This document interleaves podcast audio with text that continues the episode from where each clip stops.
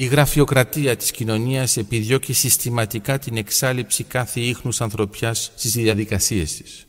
Τη θεωρεί ενοχλητική.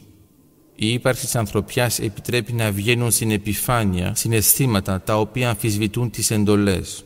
Έτσι λοιπόν οι εντολές αποτελούν τα δικτάτ της κοινωνίας. Οι αρχές δεν πρέπει να τίθενται υπό αμφισβήτηση από τις αξίες, διότι οι αξίες είναι διαχρονικές, γεγονός που εμποδίζει την κοινωνία να επιβεβαιώνει την υπεροχή της.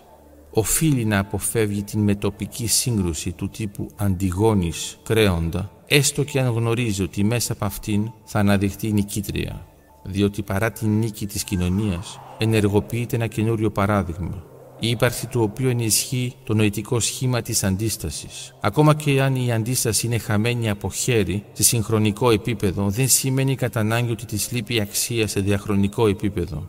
Όπως η κοινωνία βασίζεται στην κυριαρχία του παρόντος, πρέπει να κοστίζει όσο κοστίζει να αποφευχθούν τα σπέρματα του μέλλοντος. Το νοητικό σχήμα της μνήμης του μέλλοντος είναι ένα από τα ισχυρότερα στη δομή της ανθρωπότητας. Ακόμα και η δημιουργία μιας κατάστασης που κανονικά θα φαινόταν ανέφικτη έχει επιπτώσεις στο μέλλον.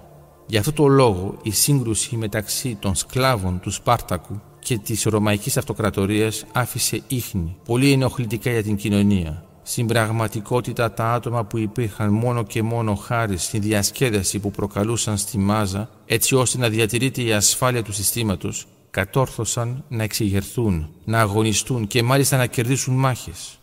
Υπάρχει λοιπόν από ανθρώπινης άποψης ένα παράδειγμα προς μίμηση, διότι δείχνει ότι η εξέγερση είναι εφικτή και ως εκ τούτου το σύστημα δεν είναι ακατανίκητο, σε αντίθεση με το ότι πιστεύει ο κόσμος που αποτελεί τη μάζα της κοινωνίας.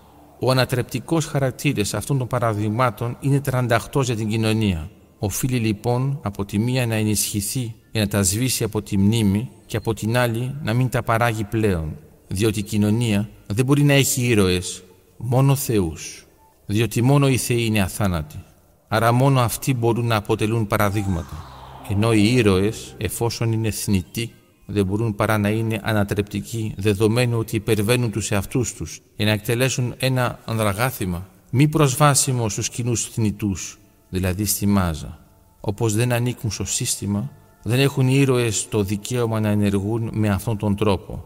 Αλλιώς η μάζα θα έχει δικαίωμα να ονειρεύεται άλλα πράγματα. Ενώ έτσι η κοινωνία αποτελεί το μόνο δυνατό όνειρο.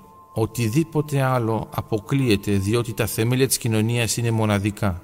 Η μάζα πρέπει να ζει με τη μόνη ελπίδα μιας καλύτερης κατάστασης η οποία θα επέλθει μόνο μέσω του συστήματος. Το σύστημα πρέπει να χειρίζεται τη μάζα κατά τέτοιο τρόπο ώστε αυτή να αναζητεί μόνο την ευτυχία Κάθε συνέστημα που δεν ανταποκρίνεται σε αυτήν την αναζήτηση είναι απριόρι ανατρεπτικό για την κοινωνία.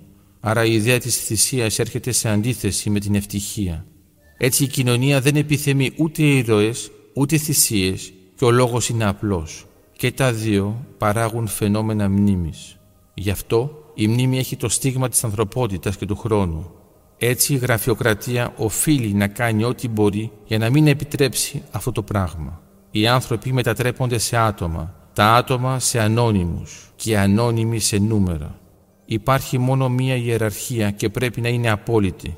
Έτσι είναι γραμμική. Η κοινωνία είναι μία μακριά ουρά της οποίας το κεφάλι δεν βλέπει κανείς.